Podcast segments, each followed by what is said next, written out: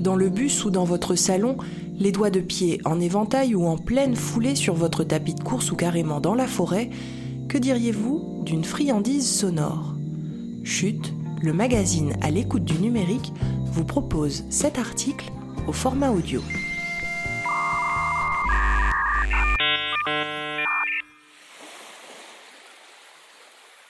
En Martinique, le numérique lutte contre le réchauffement climatique.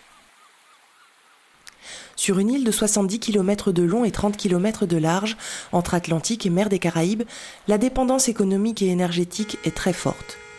Nous vous proposons dans cet article de vous raconter une partie du quotidien en Martinique entre embouteillage, besoins d'importation et menaces environnementales et surtout nous vous proposons de vous expliquer comment, grâce au numérique, des entrepreneurs, des entrepreneuses, des citoyens, des citoyennes tentent de rendre l'île plus verte. Regardons tout ça de plus près. Une start-up martiniquaise spécialisée dans la transition énergétique, Green Technology, propose une alternative qui permettrait tout à la fois le développement de la voiture électrique et une réduction de la dépendance énergétique de l'île. L'équipe développe une borne de recharge dite bidirectionnelle pour le véhicule et la maison. Intelligente, elle dirige l'énergie qui provient d'un panneau solaire installé sur la maison dans les deux sens, du réseau électrique à la voiture et de la batterie de la voiture au réseau électrique. Le créateur de Green Technology, Franz Ebader, nous explique. L'énergie solaire est renouvelable mais intermittente.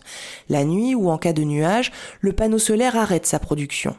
Or, un réseau électrique doit être équilibré à la milliseconde près. Il faut donc de grosses batteries pour faire tampon. Avec ce système, la batterie de la voiture devient un outil de stockage du réseau. Les aléas de production sont gommés, chacun devient producteur. Le véhicule engrange de l'électricité en journée, alimente la maison et en réinjecte automatiquement dans le réseau par le biais de la borne lorsque la demande en électricité se fait plus forte ou si le soleil manque. Effet très intéressant sous nos latitudes, en cas de cyclone, si l'électricité est coupée plusieurs jours durant, la maison est autosuffisante. Et le trop-plein d'énergie stockée peut être revendu si besoin au moment opportun, précise Franz Bader. En bref, un système autonome, voire lucratif, piloté par le boîtier. Une innovation prometteuse dans un territoire où plus de 93% de la production totale d'électricité est réalisée à partir d'énergie fossile et donc importée.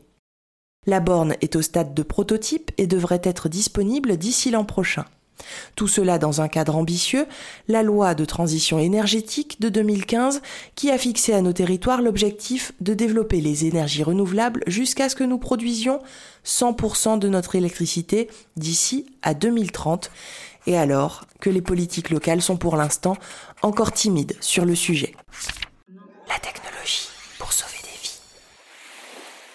À cette pression que nous faisons subir à la biodiversité exceptionnelle de notre île s'ajoute une réalité cruelle. Comme toute la Caraïbe, la Martinique est exposée à six risques majeurs cyclones, séismes, tsunamis, éruptions volcaniques, mouvements de terrain et inondations. L'ouragan Dorian, qui a quasiment englouti nos voisins bahaméens début septembre 2019, et Irma sur Saint-Martin et Saint-Barthélemy en 2017 en sont de tristes rappels. C'est en 2010, au moment du séisme en Haïti, que Gaël Musquet, un Guadeloupéen, météorologue de formation, s'est dit que le numérique peut et doit aider lors de catastrophes. Déjà militant de la prévention des risques majeurs, il fonde en 2016 à Paris l'association END. END pour Hackers Against Natural Disasters. Elle réunit une communauté de technophiles qui utilisent leur savoir-faire digital pour mieux anticiper les crises, séismes, ouragans, et former ainsi les habitants au risque. Certains sont spécialistes des médias sociaux en gestion d'urgence, d'autres rétablissent le réseau Internet perdu, d'autres encore sont cartographes. Un tsunami dans la zone peut faire potentiellement 500 000 morts. Alors, l'objectif de End est simple, explique Gaël Musquet, permettre à chacun dans son territoire, quel qu'il soit, grâce à la tech, d'être autonome avant, pendant et après une crise. On nous présente les départements d'outre-mer comme les sentinelles du réchauffement climatique, nous dit Gaël Musquet. Nous sommes en première ligne, mais pas forcément bien lotis. Or, c'est un effort national qui concerne tout le territoire. Et puis, la réplicabilité du modèle est importante. Des régions dans l'Hexagone nous demandent des conseils. L'idée est de transférer des compétences et des technologies dans chacun des territoires qui le demandent, ultramarins ou pas. C'est dans cette optique que END participe chaque année à l'exercice international de simulation de tsunami organisé par l'UNESCO dans toute la Caraïbe, le Caribwave. Le prochain aura lieu en mars 2020. Dans le Pacifique, l'exercice se tiendra fin 2020. La culture du risque commence à devenir importante. Un radioclub a été créé par exemple en Guadeloupe pour former les radioamateurs aptes à relayer l'information le moment venu. Depuis en Martinique, des synergies émergent en vue du prochain exercice. Pendant le passage de Dorian, tous, Martiniquais et Guadeloupéens, étaient en état d'alerte. C'est une vraie prise de conscience. Le retour au troc version 2.0. Outre la voiture et l'électricité, pour continuer à consommer selon des modes de vie globalisés et uniformisés, nous importons en Martinique en grande quantité, à côté d'une production locale qui, elle, se débat. Nous importons de tout, de l'énergie bien sûr, de la nourriture, des biens manufacturés. Là encore, le numérique peut proposer une solution alternative pour favoriser les circuits courts. En 2018, David Sévétian, la trentaine, crée avec une dizaine d'autres Martiniquais ce qu'ils appellent alors une crypto-monnaie locale, le Wooscoin. Woos pour Woospel, le coup de main en créole, et coin, la monnaie en anglais. Aujourd'hui, je préfère parler de valeur d'échange, la monnaie reste le privilège des États, précise-t-il. Il nous explique comment ça fonctionne. Chaque personne a un compte en ligne sur notre site et nous organisons une sorte de troc 2.0. La création de nouvelles unités est basée sur des gestes éco-citoyens et de solidarité.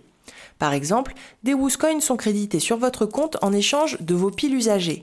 De même si vous participez à des ateliers de réparation de petits électroménagers ou d'informatique. Toutes les transactions sont sécurisées en ligne. Il n'est pas possible d'acheter des Wooscoins, ni même de les convertir en euros. L'essentiel pour David Sévétian et ses collègues est de donner à chacun, à chacune, du pouvoir d'échange, comme ils disent, local, local, favoriser les circuits courts et ainsi diminuer notre impact environnemental.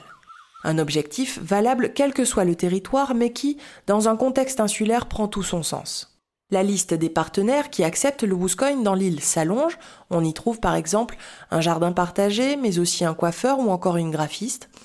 Plus la communauté est grande, nous dit David, plus ceux qui l'utilisent auront des opportunités d'échange.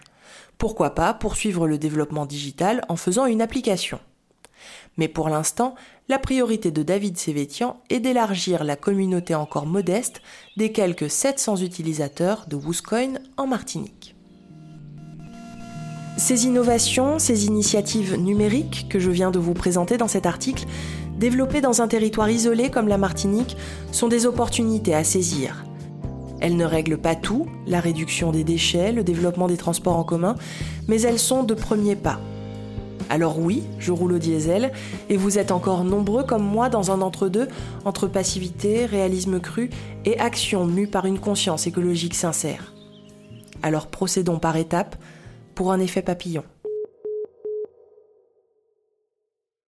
La lecture sonore de cet article est finie. Je m'appelle Laura Châtenay-Rivaudet et j'espère que ça vous a plu. Retrouvez-nous en ligne sur chute.media, sur les réseaux sociaux et au format papier. Abonnez-vous et puis faites du bruit pour chute. À bientôt.